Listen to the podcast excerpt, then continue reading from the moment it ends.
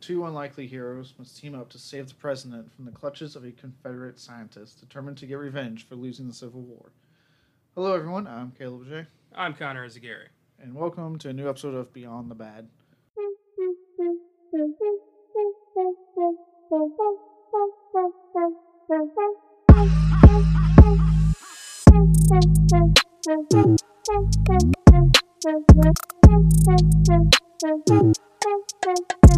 All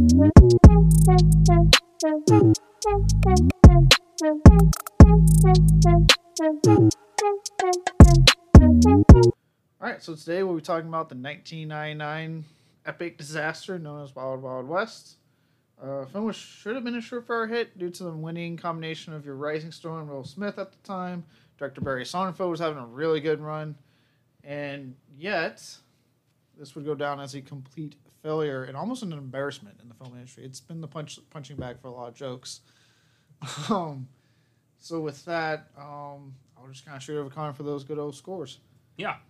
When you're going to do a movie podcast surrounding bad movies, there's certain tent poles you have to hit just because it's expected. And Wild Wild West is one of those films. This is so hated, it's insane. Uh, it's not even a cult favorite, it's just a bad movie that everyone has just agreed is a bad movie. Uh, Rotten Tomatoes has it sitting at a 16%. Critic score, 28% audience score. So pretty shit. Uh, critics' consensus reads bombastic, manic, and largely laugh free. Wild Wild West is a bizarre misfire in which greater care was lavished upon the special effects than on the script. That is hardly the worst thing about this movie. but weird that that's what they zero in on. Just like, yeah, too many good special effects. Like, eh, It's one of the many things about this film. Uh, I would say there's way worse, but I will. And also, they're saying good special effects. A lot of the special effects have not aged very well. Um, I know when we were watching, I pointed out the horrendous CGI background, even though they shot a lot of this film on location. Yeah. But I'm like, you can just tell it's like that's not an on location background. That is a CGI fucking background. it is really bizarre the decisions that went into making this movie. I wonder how many times on set Kevin Kline had a panic attack of like, what have I done?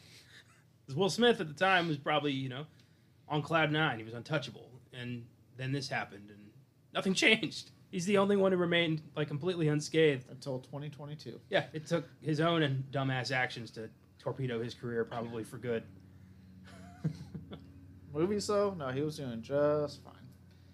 Um, with that, right into development hell on this. Um, as a lot, as for those who don't know, talking about it we to development hell, but this is based off a 1960 show called The Wild Wild West. That's the difference. The famous fucking change of the in the title. Um, so with that, I got into the idea of you know films or TV shows that get turned to films, and then vice versa, films that get turned into TV shows. We see that a lot in recent, especially in the horror genre.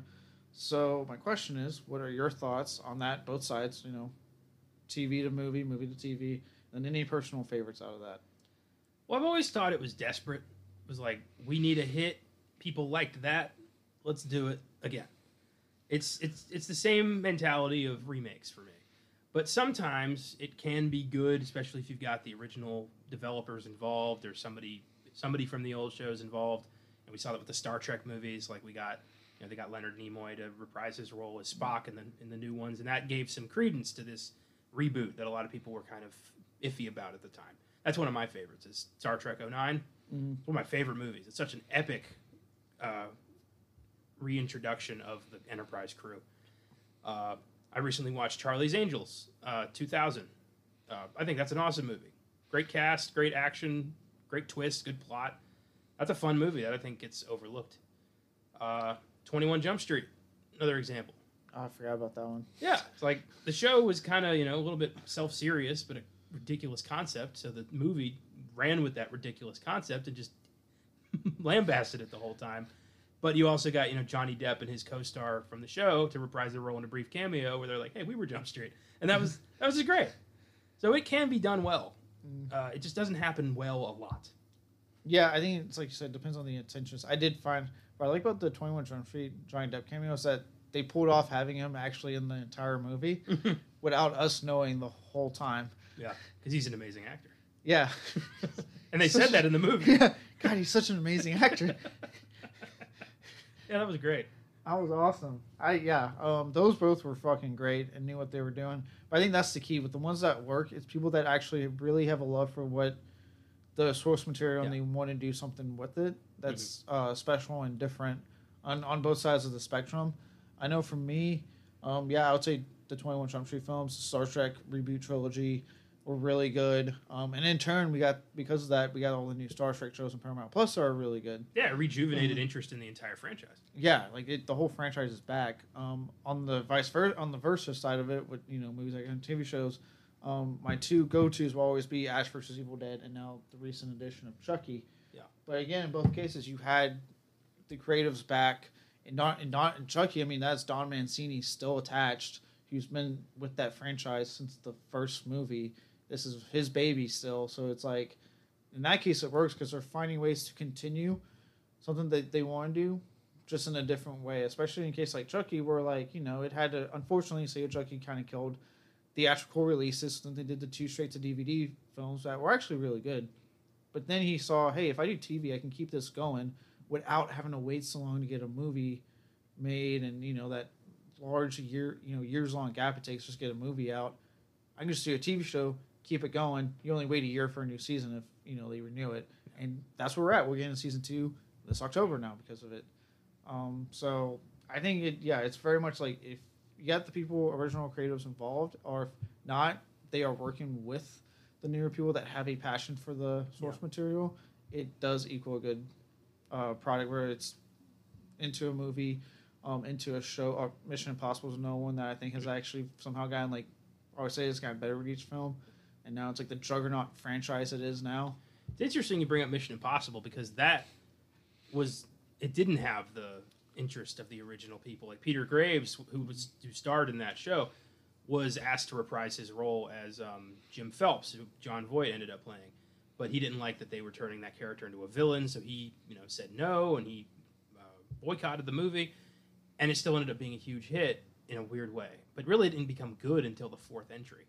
Yeah, it's weird. Like the first three are okay. Yeah. Like they're okay movies.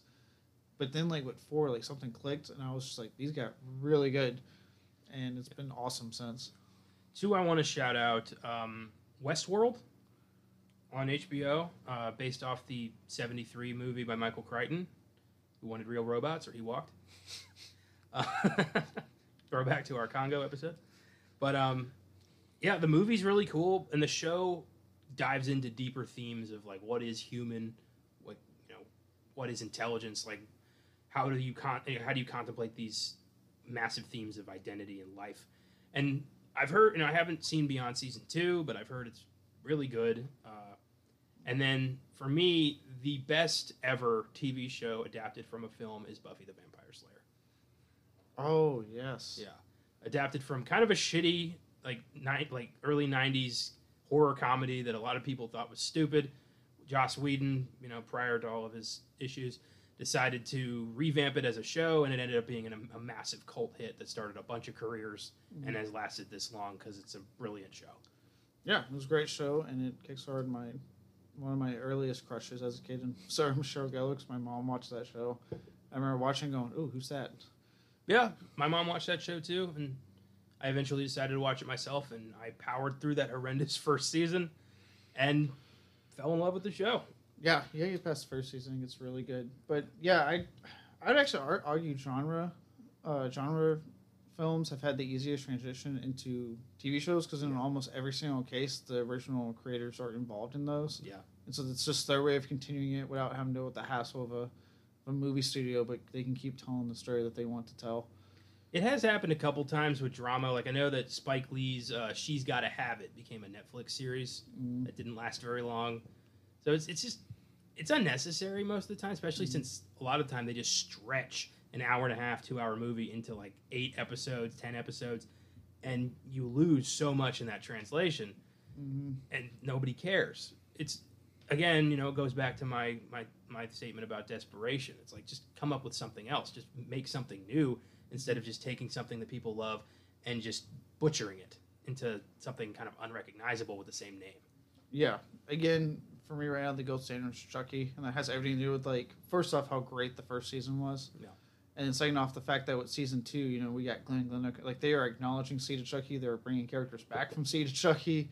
Like it's a full on continuation. That's where that's that's what I love is you know with Chucky and Ash versus Evil Dead, it's not a remake. It's not you know no one involved. It's a direct continuation of an already beloved franchise. So it's just more, and I got no problem with more. I just don't want The same thing you watched, Yeah. but stretched out. Kinda like exactly. the, the first season of From Dusk Till Dawn, the TV show, yeah, was I heard season two onward is when it d- deviates, but like that first season I heard is literally just the original movie. Well, I found out Rodriguez also made an El Mariachi show that I had never heard about. So like he's just yeah he's he's been doing that for quite a bit. I think there's a Spy Kids like animated series on Netflix. Yeah, he he was top of the board, and then Maybe in Texas. I don't know if he ever. I, I love Rodriguez, but he's got a lot of bad films. he was on top of the board when it was like El Mariachi, Desperado, Once Upon a Time in Mexico. Like when he was doing that, obviously working with you know Tarantino with From Dusk Till Dawn. I would say shortly after that, when Spy Kids in the picture, is when it started to teeter. Yeah. But uh, yeah. So that I can't think of any more TV shows to movies or movies to TV shows I've Um, I've enjoyed. I wanted to check out Damien. It was a, the, the Omen series. I heard that is terrible. That's what I heard. I, it sounded like such a great idea. Just you know, teenage Damien finding out he's the Antichrist and having to cope with that. That's that's a good concept. I would watch that, but they they fucked it up. Yeah. Well, okay. So here's some bad. It, when they advertised it, first it was on A and E, and they did Bates Motel, which started off with a good first season, but then like I could never finish that show because they get into this weird drug plot line that just dominates so much of the show, and it's like I don't care about the drugs or your secret half brother that the movies never talk about. of course. Um, I was like, I don't care about any of that stuff. So like, why, why do I want? this? So I never finished it, and I heard she doesn't even like die until like the fifth season. It's weird, Yeah, I guess like the last two or three episodes are like Psycho or something. something like that. I know like we got one coming out in a few months with the Lord of the Rings, The Rings of Power, that has a lot of expectations. Uh, you know, I'm just hoping they don't fuck that up.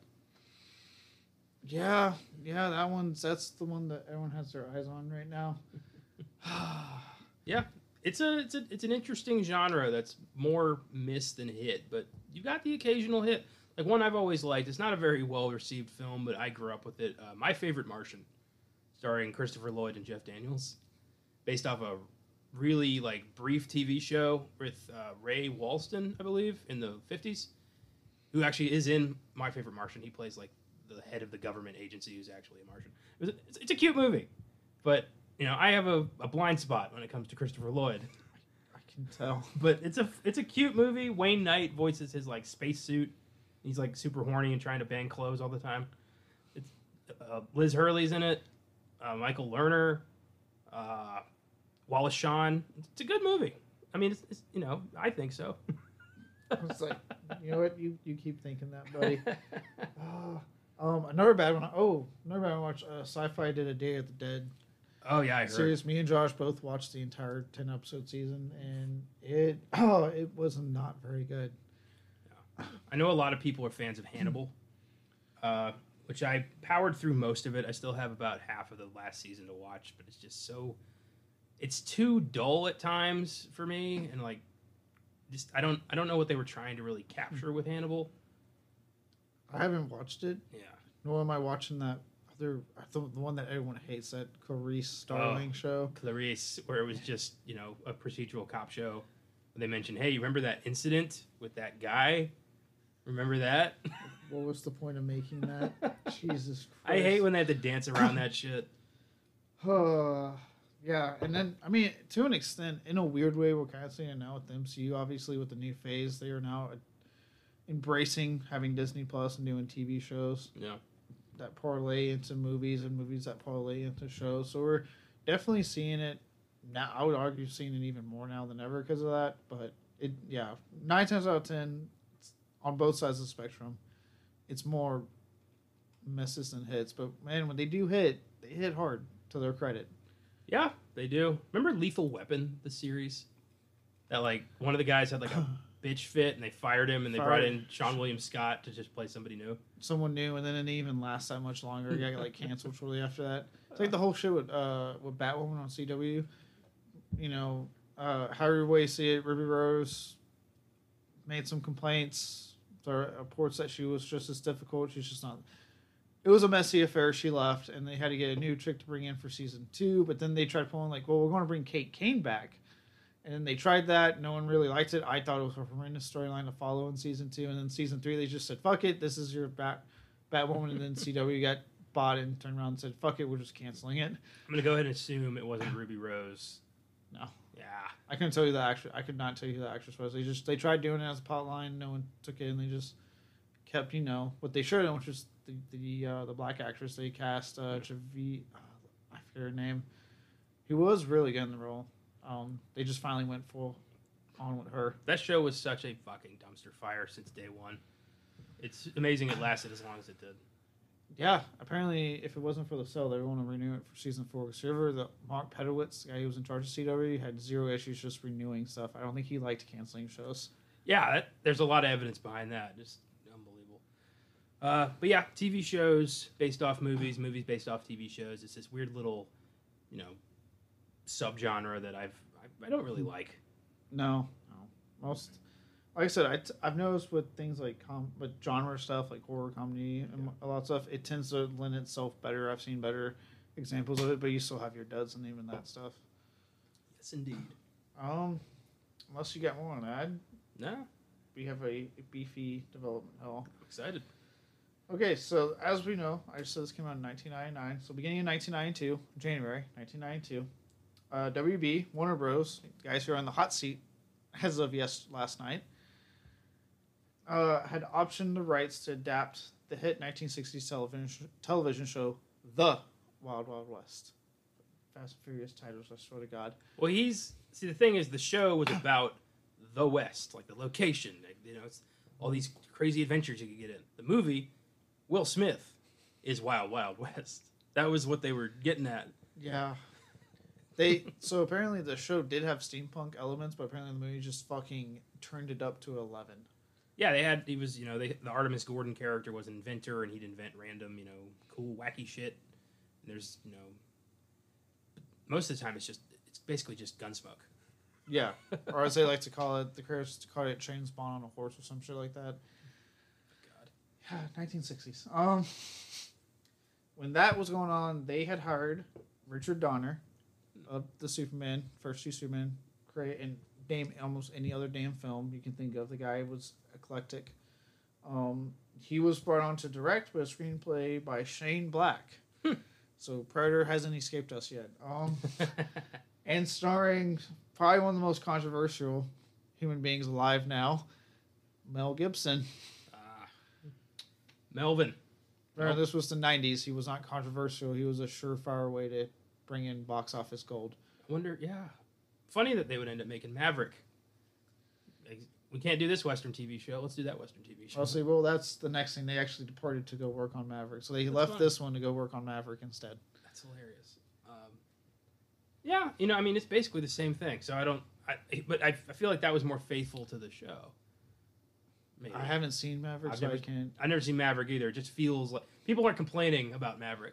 This is true. And Richard Donner is a really good director. Not that Sonnenfeld's a bad director. We'll get into that, but it's amazing how unfortunately this really kind of crushed the momentum he was having. Oh yeah. Um, with that though, this project would continue on with Tom Cruise rumored to star in 1995. What a shock! And he would get his own I'll movie based off a TV show. He would turn this down, whatever it was, but he'd go on to star in a film adaptation of Mission Impossible the following year. Why does that keep happening? Why do people attached to Wild Wild West move on to bigger and better films based off TV shows? I don't know. Fun fact: the guy who starred in the Wild Wild West, Robert Conrad, I believe he was the cop who keeps getting injured in Jingle All the Way. really? Yeah. you broke my little mirror. That guy. I'm pretty sure that was him. Nine on the stress scale there, Rube. Uh, Uh, I don't know why it's it's because I watched it last night. Um, yep, I was right. That was him. God damn it. Well, either way, the big names don't stop because apparently they are trying hard to make this a big event movie. So in February of 1997, discussions with Will Smith and director Barry Sonnenfeld started, and as we see in the final project, both those guys did come on board. Um, obviously, we know who Will Smith is. This and at the time, '99. This is after Bad Boys. This is after Men in Black. This is after Independence Day. Like the man, king of the world. You know, off of Fresh Prince, he is in all these hit blockbuster movies. Nothing can touch him.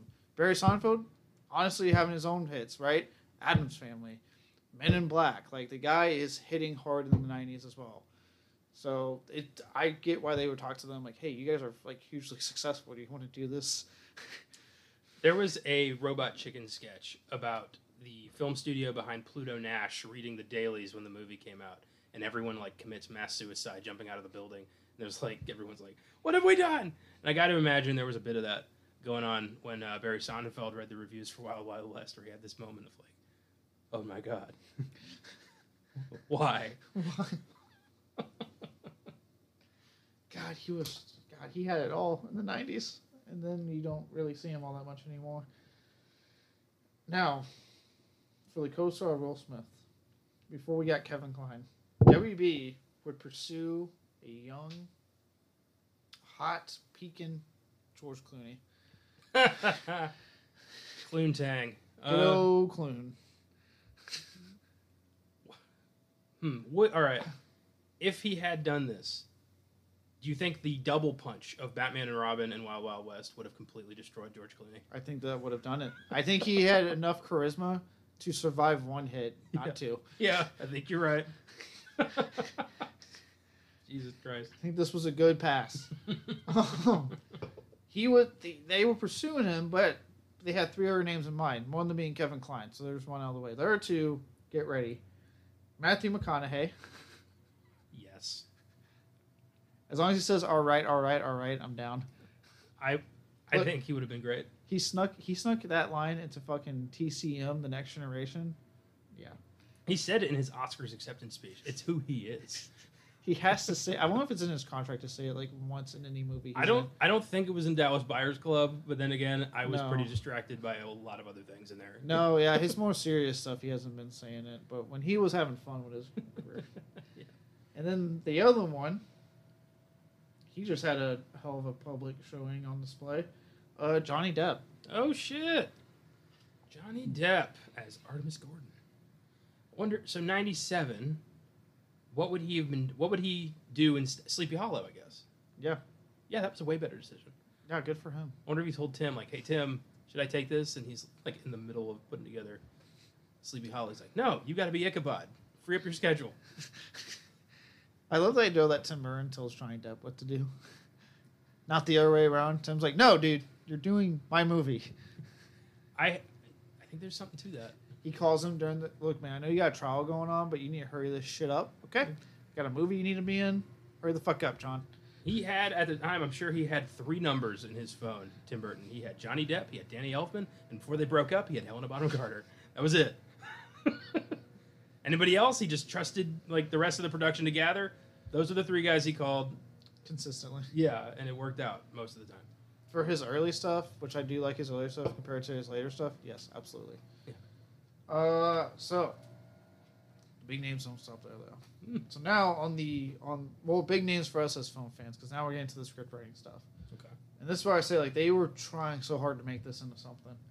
So originally they hired screenwriters S.S. Wilson and Brent Maddock, who were known for writing Short Circuit and Tremors. Huh. That's a weird vibe they wanted to bring to this. But I Yeah. guess you've got robots and you've got kind of a Western goofiness. you get Wild Wild West.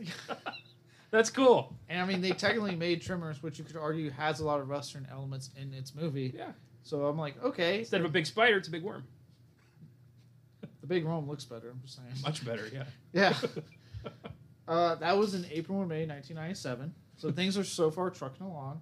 Uh, Clooney would sign on in August, dropping out of Jack Frost, not the horror film Jack Frost, nor the animated Christmas awesome special Jack Frost, the Michael Keaton Jack Frost. Ah, the sometimes it's good to have a big butt, Jack Frost. Yes. I watched that a lot as a kid. I don't remember a lot of details. I just remember a lot of the dumb shit. I watched the animated special all the time as a kid because I loved it, and then I recently watched the the '90s horror comedy Jack Frost, and it's it's a great movie. You know the weirdest part about that movie? His name is Jack Frost before he becomes a snowman. That's just his name. His kid's like, I don't want to say Nick Frost because that'd be great, but like, you know, I don't know, Eric Frost or some shit. And then he becomes a snowman, and now he's like Jack Frost again. I don't know. It's a weird movie. I had I haven't heard good things, so I'm sure it's in the book of. It would be a perfect like Christmas, like December Beyond the Bad. I think one day. God. Well, Clooney dodged a bullet apparently and dropped out Jack Frost for you know Michael Caine to take that bullet. and then with that, the script would get rewritten by Jeffrey Price and Peter S. Seaman of Who Framed Roger Rabbit and Doc Hollywood fame. What is this? What is this weird Nexus movie you picked? We've already brought in Predator. Now it's Roger Rabbit. What's going on? That's fucking crazy. Oh man, good timing. I apparently this film, like I said, they really were like, this is going to be a huge hit, the next big thing. Get all of the talent that has had hits in the past on this movie. It is weird that they're grabbing in anybody who's ever had a success, regardless of how it connects to this project. They're just like, he he did something good. Let's get him. Roger, people love Roger Rabbit. Get him on. it's so weird. Uh, it's like this, this thing was destined to fail from the get go. People like Dazed and Confused. They liked McConaughey in that. Get him in here. Everyone watches ER. We got to get Clooney.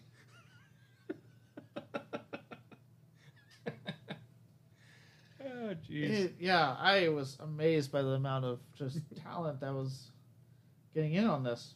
But uh, I can't remember. They would go. With the, apparently, they go with this script. This is the script I guess they went with because by December, uh, Principal Photography was slated began in January of '98. It got pushed to April of the same year. Not a good start. No. To further that, by December of 1997, Clooney dropped out after an argument with Barry Sonnenfeld. Ah, I would love to know the context of that argument. Apparently, all Clooney says that they just did not agree, and it was better decided that one of us leave. And he said, "I, I backed out." Smart. You think it's like the, you think when Wild Wild West came out, George Clooney had that feeling of like when the plane you were supposed to be on crashes, and you miss the flight. You're like, oh my god, my career. I think he did, especially at the time. He was, you know, still scraping off the remnants of Batman and Robin. He was like, "I can't do that again. I can't do it again." God. Now comes a really fun part to this. Talked about earlier when you told me this fun fact, and I'm going to go into more detail. Let's enter producer for this film, Jon Peters. Oh, this nut job. So let's flash forward to another known filmmaker known as Kevin Smith. With Clerks 3 on the way. I can't wait. Doing a Q&A event in 2002, um, Kevin Smith at the time talked about a film he was working on, which was going to be a fifth potential Superman movie back in 1997. Yeah. Jon Peters was also the producer for said film. And Peters had three demands. Guys, keep in mind this is a Superman movie. Yeah, not the first Superman movie. Like at the time, it would have been the fifth, as in like people are familiar with Superman. People expect a lot. Well, not a lot, but certain things. Go on. Yes. On that note, uh, he didn't want Superman to wear the suit. Could not wear the suit. Uh, Superman could not fly. and the last thing is in the third act, he had to fight a giant spider. This is real. This isn't satire. This is Kevin Smith had a meeting at Warner Brothers, met with this guy, and this guy told him straight up, like, this is what your Superman movie's going to be. Unbelievable. How did he not laugh in this asshole's face? So, for those of you who have been keeping up with current WB events involving Batgirl, know that this is not the first dumb decision they made in their life. This dates back for a long, long time ago. Yeah, this is not. Yeah, these Warner Brothers has been dropping the ball with DC for a long time. The hits are the rare occurrences. That's what I've come to learn. It's, it's the few times they just let the, the filmmakers do their job and then they get a hit and then they forget that that's how they got the hit. Yeah, unreal. Every time it's like to bring in Will Smith. It's like they get neuralized. I just ah, Superman could not. Fifth film, the fifth film. Yeah, we don't want to wear the suit. It's I mean, look, Superman four: The Quest for Peace was a huge bomb. It's considered one of the worst movies of all time. But it's not because he was Superman in that movie. a lot of other bad shit happened. It's it's weird that that's what they'd focus on. It's like I want like I want it to be revealed that like this guy didn't actually work there. He was just like escaped from a mental institution and was trolling people. I hope because wow, just oh god. The spider, I I kind of get. He was watching Discovery Channel and he's like, spiders are cool. Let's put a spider in this. It's like the only thing that remotely makes sense because it's like I don't want Superman to wear a suit or he can't fly. That's what Superman does. It's kind of all he does. It's in the movies, at least. He get he puts on the suit and he flies. That's that's his thing. so you just want like Clark Kent being a reporter for the movie? Like that sounds boring as shit. God damn. Oh God. Well, ultimately that project, thankfully, as anyone who knows, we did not get a fifth Superman film. We had a reboot with that Superman Returns, whatever the fuck it was called. yeah, and there's a very Um, underground documentary out there called "The Death of Superman Lives" that details how this movie came about and fell apart. Mm, I would love to see that. Trying to find a copy. I don't know why that documentary is so hard to get. I would. I probably would blame Jon Peters. He doesn't want anyone to know. Uh, well, the project would get scrapped once Tim Burton came on board to direct, uh, and that's when, for anyone who's wondering, when like Nicolas Cage was supposed to be Superman, like all that stuff with it, it's supposed to be called Superman Lives. That's a whole thing in and of itself. Yeah. But he came on, and it would get scrapped because further complications ensued. So I'm sure there was more shit going on with this producer, and Tim Burton just straight up was like, "I'm not," because again, '90s Tim Burton, right? This is him being like, "Yeah, fuck, I got the power to say no. I'm not doing it." But we did get some epic shots of Nicolas Cage testing out the Superman costume. So, God, what we could have had. I would have fucking loved that movie so much. Ugh. and uh, if you saw Wild Wild West, sure enough, no one thought it was a coincidence that one year later, Giant Spider would appear in the third act of this film that Peters was also a producer on. This man's commitment to a big spider in the final act of a movie is pretty admirable. I don't think I've ever been that determined to make anything happen. Him and Michael Crichton will get along. Yeah. Real giant spider. Or I walk. Giant mechanical spider. Oh, I walk. Damn it. Do you think they had to explain to Jon Peters like this is like the American frontier? This is post Civil War America. They, there's no giant spiders in in America like that. He's like, well, make it a robot then. I don't care how you do it. Just put it in the movie. He's, he's like, did I not hire the guys who wrote Tremors? Like,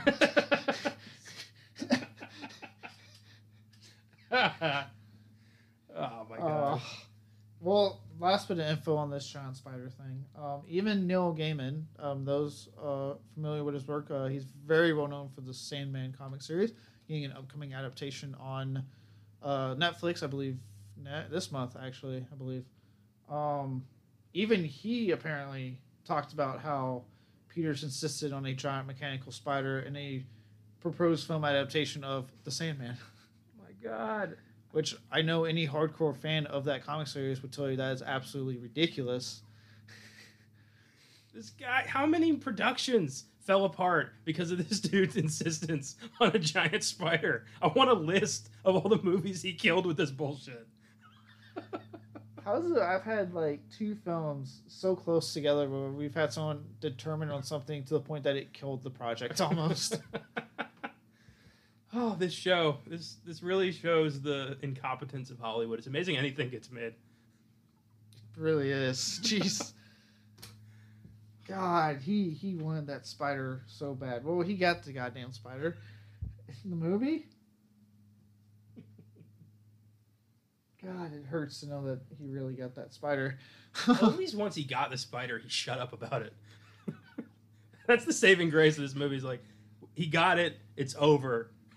It's out of his system. he stopped. You think he watches this film and, and has said it's a masterpiece because he got that giant spider? I hope his assistant like keep had like blocked the Discovery Channel on his TV, so this shit wouldn't happen again.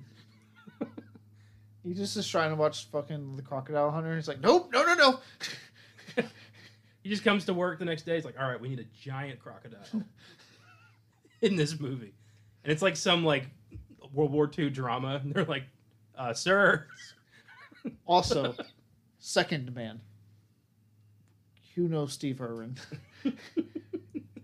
I need that man here now. my God!" It comes out like there, it's a Holocaust drama, but there's a bit with Steve Irwin and a giant crocodile for some reason. Is this bad if like what popped in my head is him having a camera crew filming the Holocaust? Like, God. crikey, look at them. Oh my god. oh my god. Wow. Is that bad? That's pretty bad, yeah. Jesus. oh, but if this asshole had been watching The Crocodile Hunter at the time, I'm sure he would have pitched it and demanded it. Oh my god, yes. Oh, what what's I, I know they love that uh, river monsters now. It's that big one I always see on all the time. Guy, can you imagine? Hear me out, guys. Giant catfish. This is a comedy that takes place on land. I know. my god. Him and I feel like he would have gotten along with Michael Crichton. They would have made a movie that had the mechanical spider, had the real ape. No one's walking. Crichton's got the, you know, the insane demands. Peters is the money. This would have happened. I think they would have had mutual respect. He comes in, he goes, he just he approaches Crichton. He's like, giant spider. Or I walk. And Crichton looks at him and goes, done. Real monkey. Or I walk. Touche. I just picture them like half an inch away from each other, like this close to making out. like I found, I found my soulmate. oh, wackos in Hollywood never change. Otherwise, we don't get to keep doing this. No, we had interesting production stories on a guy determined to get his fucking giant mechanical spider in a film. Oh, Uh, well, after that, luckily, filming mostly went smoothly, minus one incident that I had to write down. Um, so they're filming at this place called Cook Movie Ranch. That's a new name. I definitely figured to write down, but oh well. Um, a planned building fire apparently grew out of control and actually to the point where it overwhelmed the local fire crews that were standing by. So by the time they finally contained it, it was after a good chunk of the town was destroyed by this fire instead of just the one building. I'm gonna go ahead and say not worth it. that's that's a shame. I'm going to assume because the only time we see a town get decimated is when the giant spider gets involved. Yeah, that's what happened. God damn it. Hope, I hope nobody was hurt. I hope I hope not either, but it's just funny to me that he got a spider. There's a, a stun in there where the spider blows up a town and a fire quickly of control. I wonder if anyone looks at him was like, "Got your spider? Look what happened, asshole." With love of Peters is like watching the dailies and he's like, spiders can't breathe fire. Try again.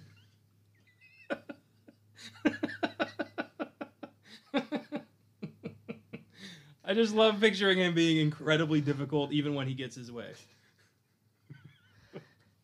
What kind of spider is that supposed to be?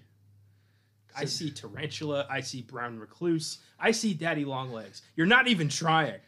I wanted Black Widow. Oh, like I would kill this guy. Like I couldn't if I was on if I was having to like especially if I was the production designer and I had to build this fucking thing, I'd be like, "Are you kidding me?" Can you imagine if like the crew just assembles a mutiny, and like they have him just stand somewhere, and all the while some like lowly PA is just slowly moving, this giant mechanical spire fire towards them, just yep, almost there, and they're just distracting. Like, yeah, man, so really liking what the spider's doing, and he's just like, he gets the sign. Oh hey hey, I'll see you later, sir. He just like walks off. Picturing that scene from Game of Thrones where like the Night's Watch mutinied on Jon Snow and like stabbed him, but they like, in, but they're they're leading Peters out to like you know, there's this huge spider outside. You got to see it, sir. He goes out there and it just says like asshole on a on a board, and they just stab him in the back. Becomes like the red wedding. Some dude just comes up behind him. This is for the spider. Kevin, Kevin Smith sends his regards. Better yet, they put like a Black Widow in his trailer. Because I bet he was there. Oh, it's like it's like if you know the jackass stunt they did to Bane when they put him in the hole of snakes, but this time it's, it's deadly. it's, they lock it in everything. They're like, "Well, done with that, boys. Let's finish this movie." Sans Spider. Just get rid of that damn thing. oh, this is great. what a what a nut. God. Well, the Spider would not pay off for good old Peters because upon release, the film would get trashed by critics and be a box office bomb. Uh, if you look on Wikipedia, it says apparently they shot between a budget of 170 to 220 million. So I don't know what. I'm sure the spider caused it to balloon is probably what happened. Um, yeah, I would. Yeah. Either way, or 240. Sorry. Either way, the film made 220. So even with 170 million, that's not. You're barely breaking even. It's not good. Uh, you have to make three to 400 around there to finally be profitable. So, not good for them. Um, with the belief being that most of these ticket sales anyway were being purchased by adolescents who just really wanted to go watch South Park bigger, longer, and uncut. So they got the ticket for this film so it was PG 13. They snuck into the R rated film. Apparently, this was two months after Columbine, so there was a crackdown from good old President Clinton on R rated films and all that good stuff going on. Anyone who knows anything about media at that time knows the thing about Eminem, Marilyn Manson, the video game Doom, like all this crazy stuff. All those school shootings that South Park inspired. My ass. I, especially if you watch South Park Longer, Longer and Uncut, it has nothing to do with school shootings. Ah, if anything, it would inspire people to probably like go to war with Canada. Yeah. Actually, if anything, South Park didn't tackle school, sh- school shooting as a joke until the most recent season. Oh my god, that was that was great. Yeah. By way That's like season like 24, 25. Like to Mhm. give you an ideal. Yeah, it's just I I've I've always hated people who try to use pop culture as a way to justify serious mental illness problems in this country, Mhm. and that's uh, about where it all started. So, Yeah, yeah, yeah. that's a that's a that's way too deep of a discussion to have now. but it also makes me wonder how much of Wild Wild West's like box office success was just kids not actually seeing it. Yeah, like you think the theater's like, oh man, all these people are seeing the movie, and the usher goes in, it's like, why is it so empty? oh, that's yeah. It's- I remember I think it was Burger King and McDonald's had like toys for this. I had an Artemis Gordon on his like motorcycle toy that you would like wind back and it would you know down the table. They when there's toys at like fast food restaurants, that means there's a lot of investment in this film's success. So yeah, just what a I wonder how many people were fired because of this movie. Uh, a lot of careers were hurt because of this movie. Yes, that is very true. They they banked all of it on this movie, and it flopped horrendously. and end has not been reclaimed as a cult classic. Nothing. It is. It's considered a bad movie. It's become the punching bag of Hollywood for years now. The only I think the only thing that came out of it that was a success was was the uh, was Will Smith's song, which he, he stopped doing after Men in Black Two, and that's a damn shame. Yeah, I missed when he was like doing songs tied to his movies he was in. Men in Black Three, we got a fucking Pitbull song. Are you kidding me? Yeah, but th- He's right here. so so many actors do will do shit like that. They'll be really fun, then they get real serious and they stop being fun. And I'm like, Yeah. I notice that a lot actually. Like, so my complaint with Spielberg. As much as I love Spielberg, I'm like, give me more Ready Player One. Like you're having fun. Give me fun, man. Stop chasing the Oscar goal gold every single movie. Yeah, he's won two. I think you know it's it's fine to just have fun now. Yeah, You're good. you're in your 70s, bro. Just have fun. But I guess for him, fun is making a semi auto biographical film. I am looking forward to that. The cast for it's pretty good. Um, that's all I got on Development Hell. I know that was a little bit it's a little bit beefy. There's a lot of quite fun stuff, especially involve mechanical spiders. I like the beefy ones. I like the you know find out exactly how a movie shit the bed. It's in this one, yeah, it's pretty clear what happened there. Just a lot of insistence from Jon Peters. What if it wasn't clear? Everyone's like, I still don't get it. this should work on paper. This makes perfect sense. How, how did this happen? I got what I wanted. It made sense in the movie. How did people not like it? I got my spider. I got my ableist jokes. I got my Will Smith. I got my half a Kenneth Branagh. I got all sorts of shit. This should work. Oh, sweet Jesus. Let go of the giant spider. That's all I got on Development Hell. So unless we have more to add, nope. all right, let's move on to the awards. This should be fun. So, first up, the Zack Snyder, which, you know, haha, DC fans, Snyder versus Dead. Um, True, but you know what? Everything else is too. So it was basically like a nuke. Nobody won. That's true. It was like the most stealthy nuke ever. It was like, okay, we're not continuing the Snyder verse. You're like, oh, okay, cool. So the good stuff's going forward. And then they went, no, we're canceling everything. Zack Snyder's done, but I don't get my Batgirl movie. So You guys wanted Brendan Fraser and Michael Keaton back? Okay. Ah. Anyway, We're seeing um you have. I went with uh, the scene where Jim West tries to talk his way out of a hanging.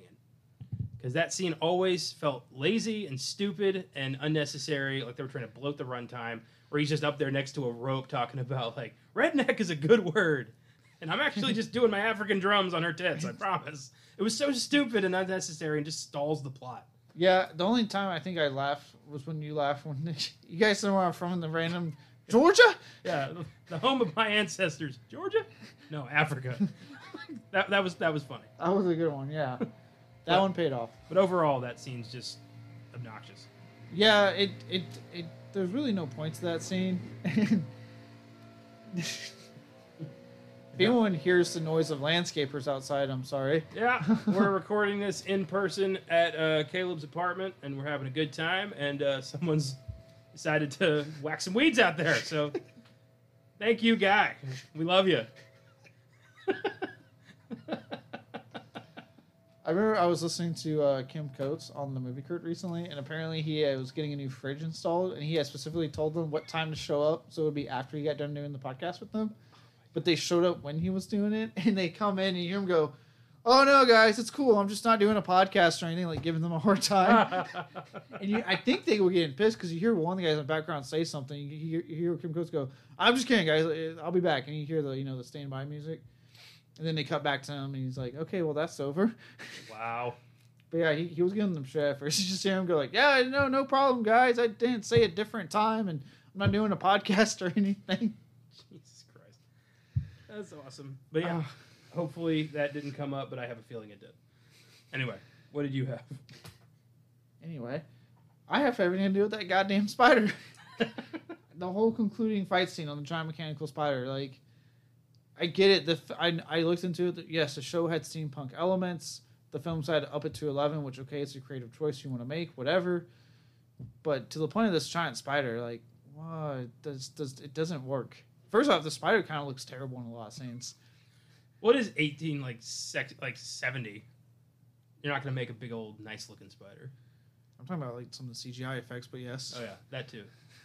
it, it doesn't look great. You see it do one bit of, of you know destruction on like the smallest town because it's the old west. this is why westerns do shootouts. It makes the towns feel a lot bigger than they actually were back then. um, it's why like 310 to Yuma, that whole end scene is one of the greatest fucking things in western cinema in my opinion. Oh yeah. Um, but so you have that, and then yeah, you have this fight scene. The coolest part about it was Derek Mears showing up. you know, obviously pre horror icon Derek Mears showing up. Um, and but besides that, it's just watching Will Smith and Ken Bradley have this ridiculous fight that at one point you're like, just kill him right there. It's like giving him the chance. And Kevin Kline being goofy, and it just it, it didn't really work for me. Yeah, it's a weird climax. Definitely the, the fight in the uh the little like the, the basement room with, you know, Derek Mears and the guy with two knives and the kung fu dude. It just it feels tacked on and unnecessary and yeah, it's like the film didn't really know how to like, where where to go past, you know, here's our, here's the spider, Jon. Now shut up. I feel like that was the priority. Everything else was secondary, but they realized we still got to finish this thing. I look like Joe if he tried if anything he tried to say is just I mean like we gave you the spider spider leave us alone shut up now we have to figure out how to end this goddamn thing yeah, I got you there. I wonder if the spider was a, like a McDonald's toy because I would have loved if it was like a giant, like big thing. what if he, he bought like all of them Jon Peters had one request. He wanted to take the spider home after the movie. Jon, that's CGI. we explained this to you. and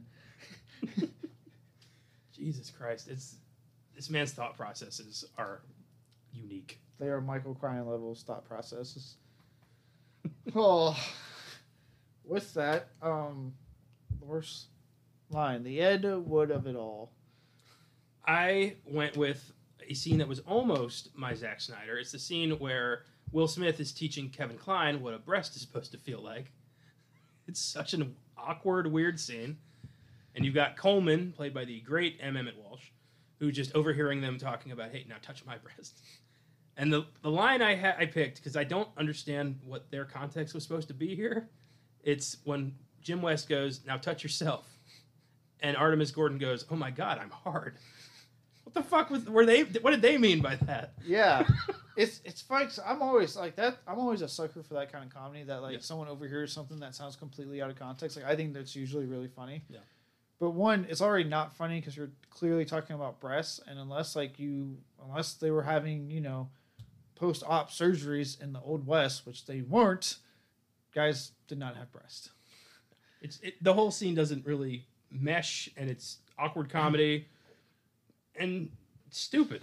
yeah, it's it's awkward comedy. It, and like I said, the yeah, when they say, "Oh, I'm hard," that okay, how? Like, the, there's no context for that to be out of context. Like, it, yeah, this this is one of those cases where it's an, one of those uh, classic out of context, overheard conversation that's usually really funny. But in this case, I was just kind of like, no, it's not that funny.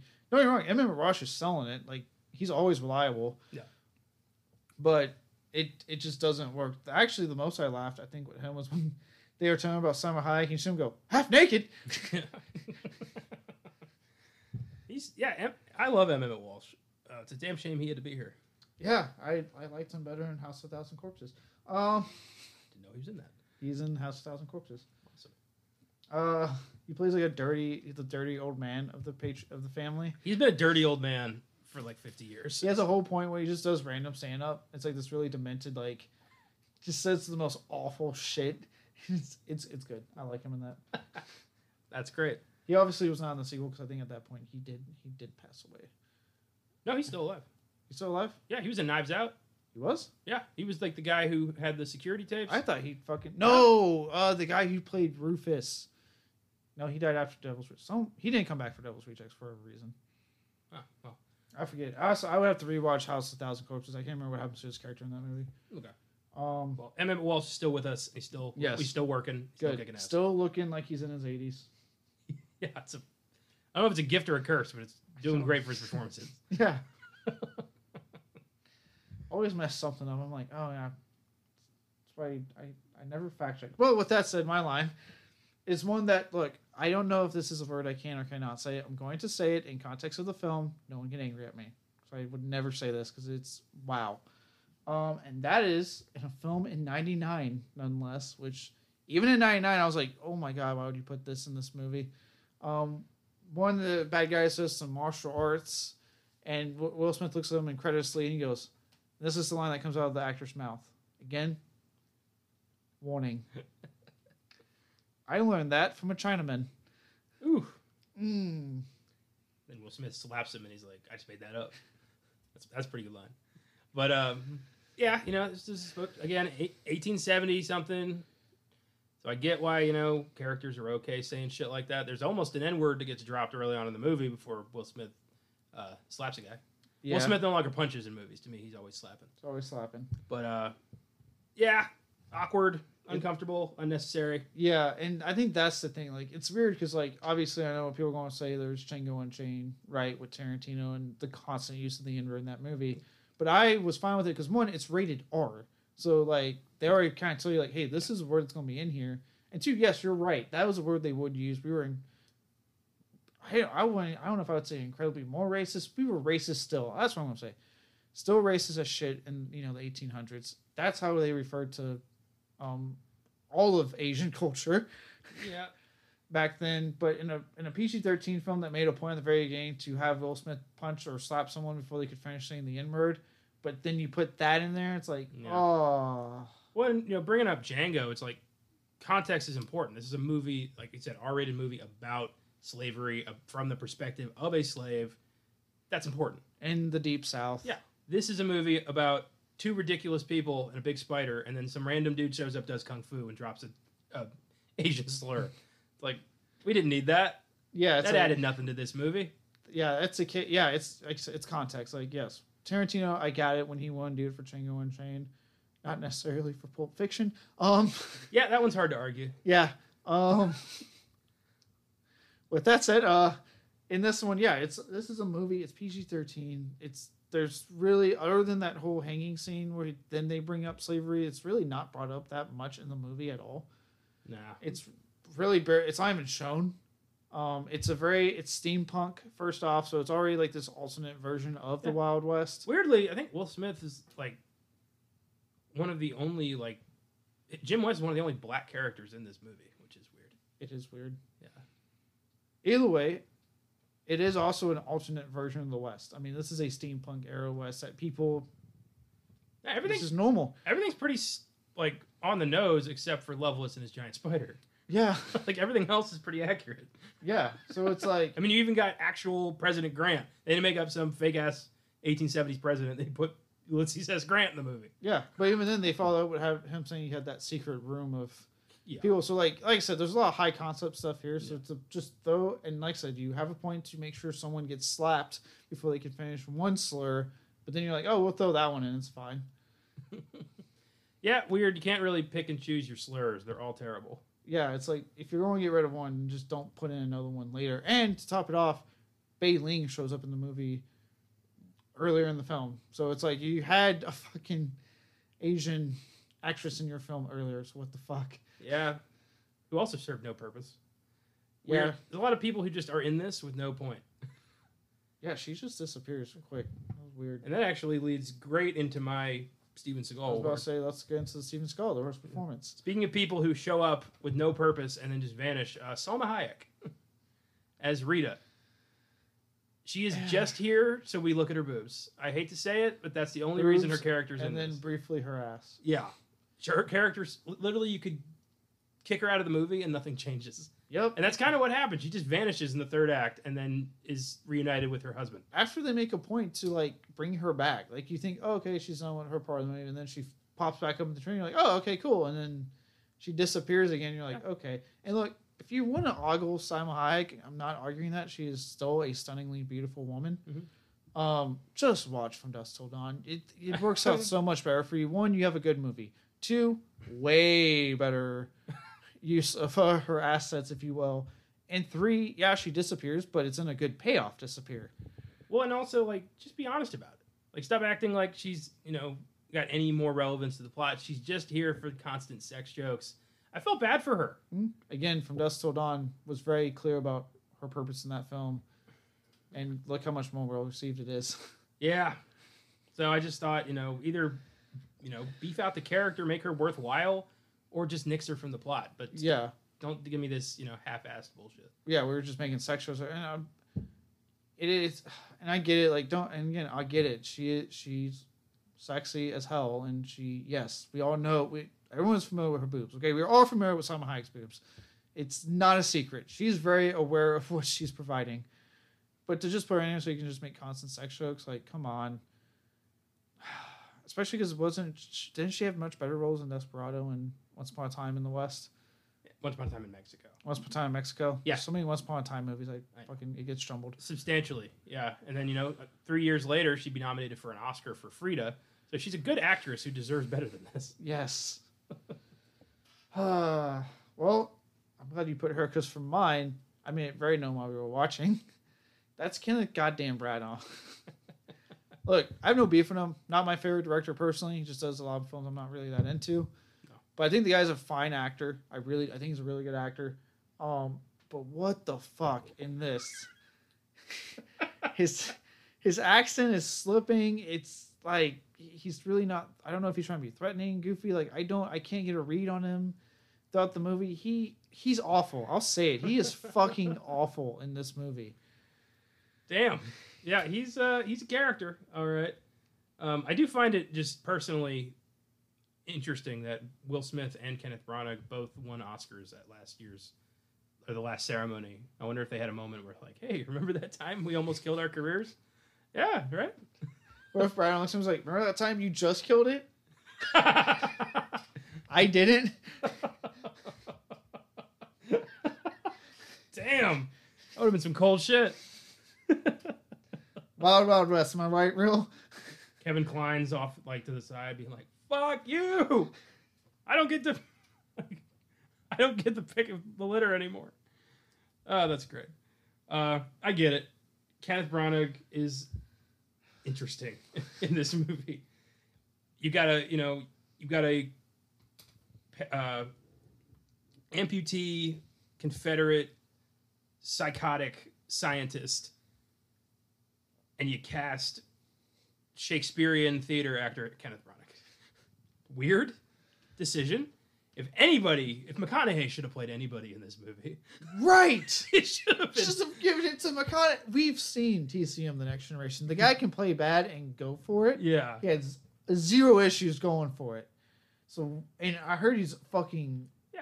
damn near terrifying in Killer Joe. I still need to watch, but I heard he's fucking and something else. in 1999 he had fuck all to lose. he could have. Yeah, I I think it would have been very interesting, but I'll have more to say about Kenneth uh, later. yeah, and it, and McConaughey would not have had to change his accent because he's a goddamn Texas native. Yeah, He sounds Southern already. yeah, it, he's a very strange character. I mean, you know, the weird facial hair, the plot is so outlandish. It's it's it's interesting. They could have just had Ted Levine be the bad guy. I would have been fine with that. Yeah, they could have just combined those characters. Yeah, would have been fine. I would have been fine because I just love Ted Levine. Minus a weird earpiece, I just was like, why, why that creative that, choice? exi- that existed entirely to do that joke with the dog. Is there the remember when the like when Ted Levine gets shot and that little puppy goes up and like makes a head tilt at the thing? That was the the little dog next to like a little horn thing was the logo for some company. So that was all for that. Let's just move on. I'm so done now. God damn it! The more I'm learning about this man, I'm like, this is why it flopped. Uh, the Michael Bay worst filmmaking decision. this is pretty evident from the get go. Will Smith and Kevin Kline have zero fucking chemistry. Yeah, They're terrible together. They clearly don't want to be here. They resent each other. You can tell. So just not you know recognizing that and going forward anyway. For me, was one of the biggest parts of this movie getting torpedoed. It's like I don't believe these guys are friends or coworkers or anything. They clearly are just reading off the script, waiting to get out of here. yeah. When I was looking it up, like the original show, apparently in the show they were best friends. There's no rivalry that the movie tries to introduce. They are like have each other's back type of thing. In the movie, first off, says let's create a rivalry, and then you got two guys that share zero chemistry with each other. Yeah. And um, now that off what we've learned, potentially, probably all Will Smith. Well, yeah, probably. Um, you knew that you know when the story broke out that he got the first Aunt Vivian fired. We just went, well, there was probably a reason. Now it's like, no, it's probably because he was being an asshole. Yeah. Looking back, it's like you know the Keyser Soze moment of like, oh, you're connecting all these moments. I'm like, wait a minute. Oh my god, it was Will Smith the whole time. The whole time. Uh, yeah. So no, that that's that's that's actually kind of partly is good to mine. The, the other reason I think this thing flopped in my first filming station is that the film can't really decide on a consistent tone. yeah. Like the film is just tonally all over the place, constantly. That is true. Yep. I blame Jon Peters. He he wanted that goddamn spider, and he was gonna get that goddamn spider. Is this, you know, there's there's comedy, there's action, there's western, there's sci-fi, there's a little bit of horror from time to time. Like, what are you trying to pull off here? Yeah, and don't get me wrong, I've seen genre bender films that work, but you have to make sure like you know what you're Yeah. doing for that to work. You got to care. You got to be, you know, a western fan, a horror fan, a sci-fi fan. You got to care about all the elements for this thing to mesh. And clearly, they didn't care about a lot of this. No, they just were like getting annoyed with their producer saying he wants a giant spider, so that's what they worked on. And the rest of the film, they went, okay, yep. That's exactly what went down. Uh, well, let's say something positive. I know we've, which is hard with the movie and also some of the people attached to this film in recent years in the studio attached as of yesterday not being anyone's favorite studio oh, yesterday, as of this recording, two days ago, by time, or actually earlier in the week, by the time this comes out. God knows what we're gonna find out tomorrow. God. oh yeah, and also Scooby Doo fans, I'm sorry, you're not getting a second Scoob. That was one of the other losses. Scoob. Um, I haven't seen Scoob, so I can't attest to it. But um, with that, the silver lining, the one good thing. What what were you ever come up with? Ironically, Kenneth Branagh. Let me all right. Let me let me make my case here. He is having a fucking blast. Kenneth Branagh is enjoying himself. He knows this is a piece of shit. He knows this is just going to be a paycheck. He knows he can go back to making fucking you know Macbeth whenever he wants. He is having so much fun and he is hilarious and the character is so over the top. I can't help but smile. There you go. That's a fair argument, I guess. In case anyone was wondering, I was just staring down Connor on that one.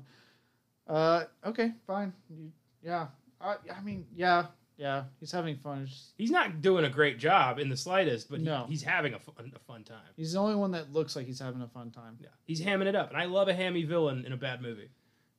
It, yeah, it does take away. It does help a lot. Yeah. Um, good. That's not the same as mine because I put uh, the theme song by Will Smith. Wicked, wicked, wow, wow, Yeah. West. I was like, look, this one may suck, but that is a catchy, catchy song. And again, something we used to be able to look forward to.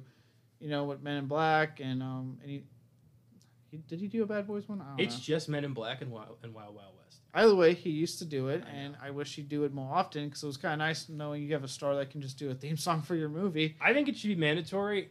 Every, not like every genre film should have the, the lead do a, do a song in the end credits, even if they can't sing. Like that should be part of the contract. I would love that. Jesus Christ. That would be fun.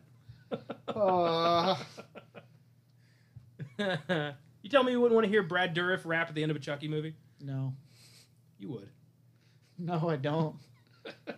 I'm okay with what Brad Dourif gives me as Chucky. I do not need him rapping.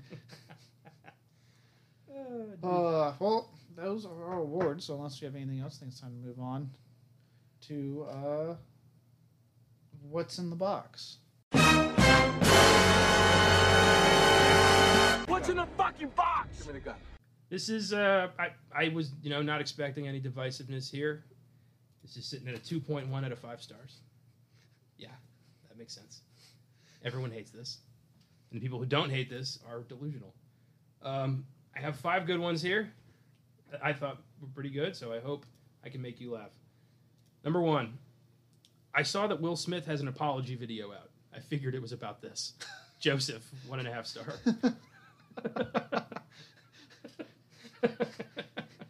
nope, never talks about Wild Wild West in that video. I hope you know if Chris Rock really wants to sting him, start talking about this. Number two, this is from Zach Hohenstein. This movie is like McDonald's to me. The ingredients aren't put together with much care. It's occasionally in poor taste, and a lot of critics will say it's bad for you. And yet here I am still eating it. Three stars. Uh, God damn it! this is number three from Ghost Smut. I did like the comparison in that second one. That was good. Me too. Incomprehensible nonsense. But you get to see Salma Hayek's butt, and it's filled with disabled and race jokes. 100 million pounds well spent. oh, you, you have interesting priorities, Ghost Smut. His his title alone tells me. Yeah. Number four, this is from Jake Rosenberg. No score, but he felt compelled to say something. Was very confused when Will Smith randomly punched Kevin Kline in the face on the train early on. It's not like there was a joke about alopecia to precipitate it. Whoever, whoever made a design mashup of the Confederate flag and a giant spider is going to burn in hell for a very long time. that was a good one. There was no alopecia joke to precipitate it. Oh, and this is from Jeremy Ur- Urquhart. If I could bring one dead celebrity back to life for 106 minutes, I'd pick John Wayne, just so I could make him watch this and see his reaction. It'd be hilarious. One and a half star. He'd have proof of it. I think he'd have a heart attack simply because there's a black lead in the movie. Oh yeah, he he was not a fan of them. No, he wasn't. He wasn't a friend of those people. Nope, John Wayne hated everyone who wasn't a rich white man. But you know what? Do with that information what you will. It's not my place to tell you what to do. America. Uh, That's what's in the box. A lot of hatred. and I get that. Um, that was solid. Good, good. What's in the box today? I like the LP. I like the jokes of re- recent events with Will Smith. My favorite was the like I saw an apology video. Figured he was finally ready to apologize for Wild Wild West. oh no, it's for that thing I stopped caring about months ago.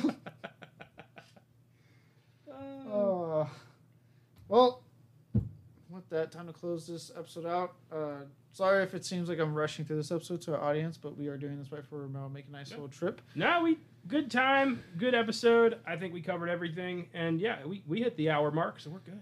I, I just gotta make sure because I know uh, we got to make an, a nice trip to DC to go Yeah. see Rage Against the Machine. Fuck yeah, So I've been trying to like get this done without giving us enough time, obviously, on the road. yeah, we're doing great.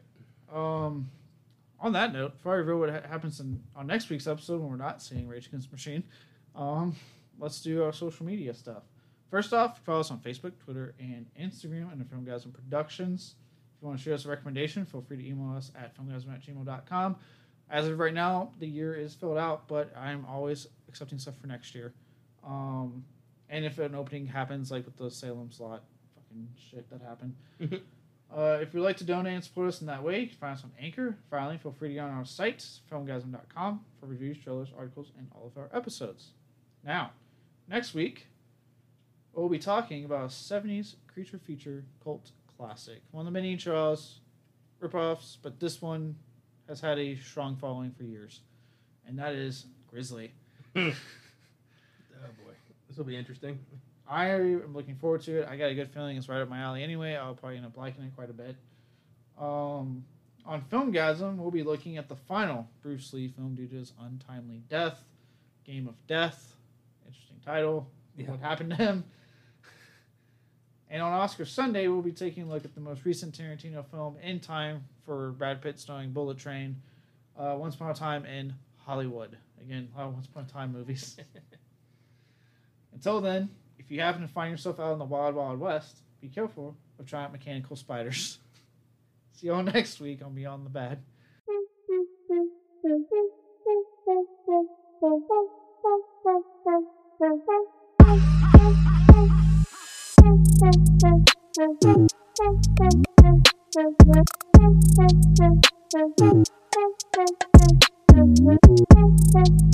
Thank you.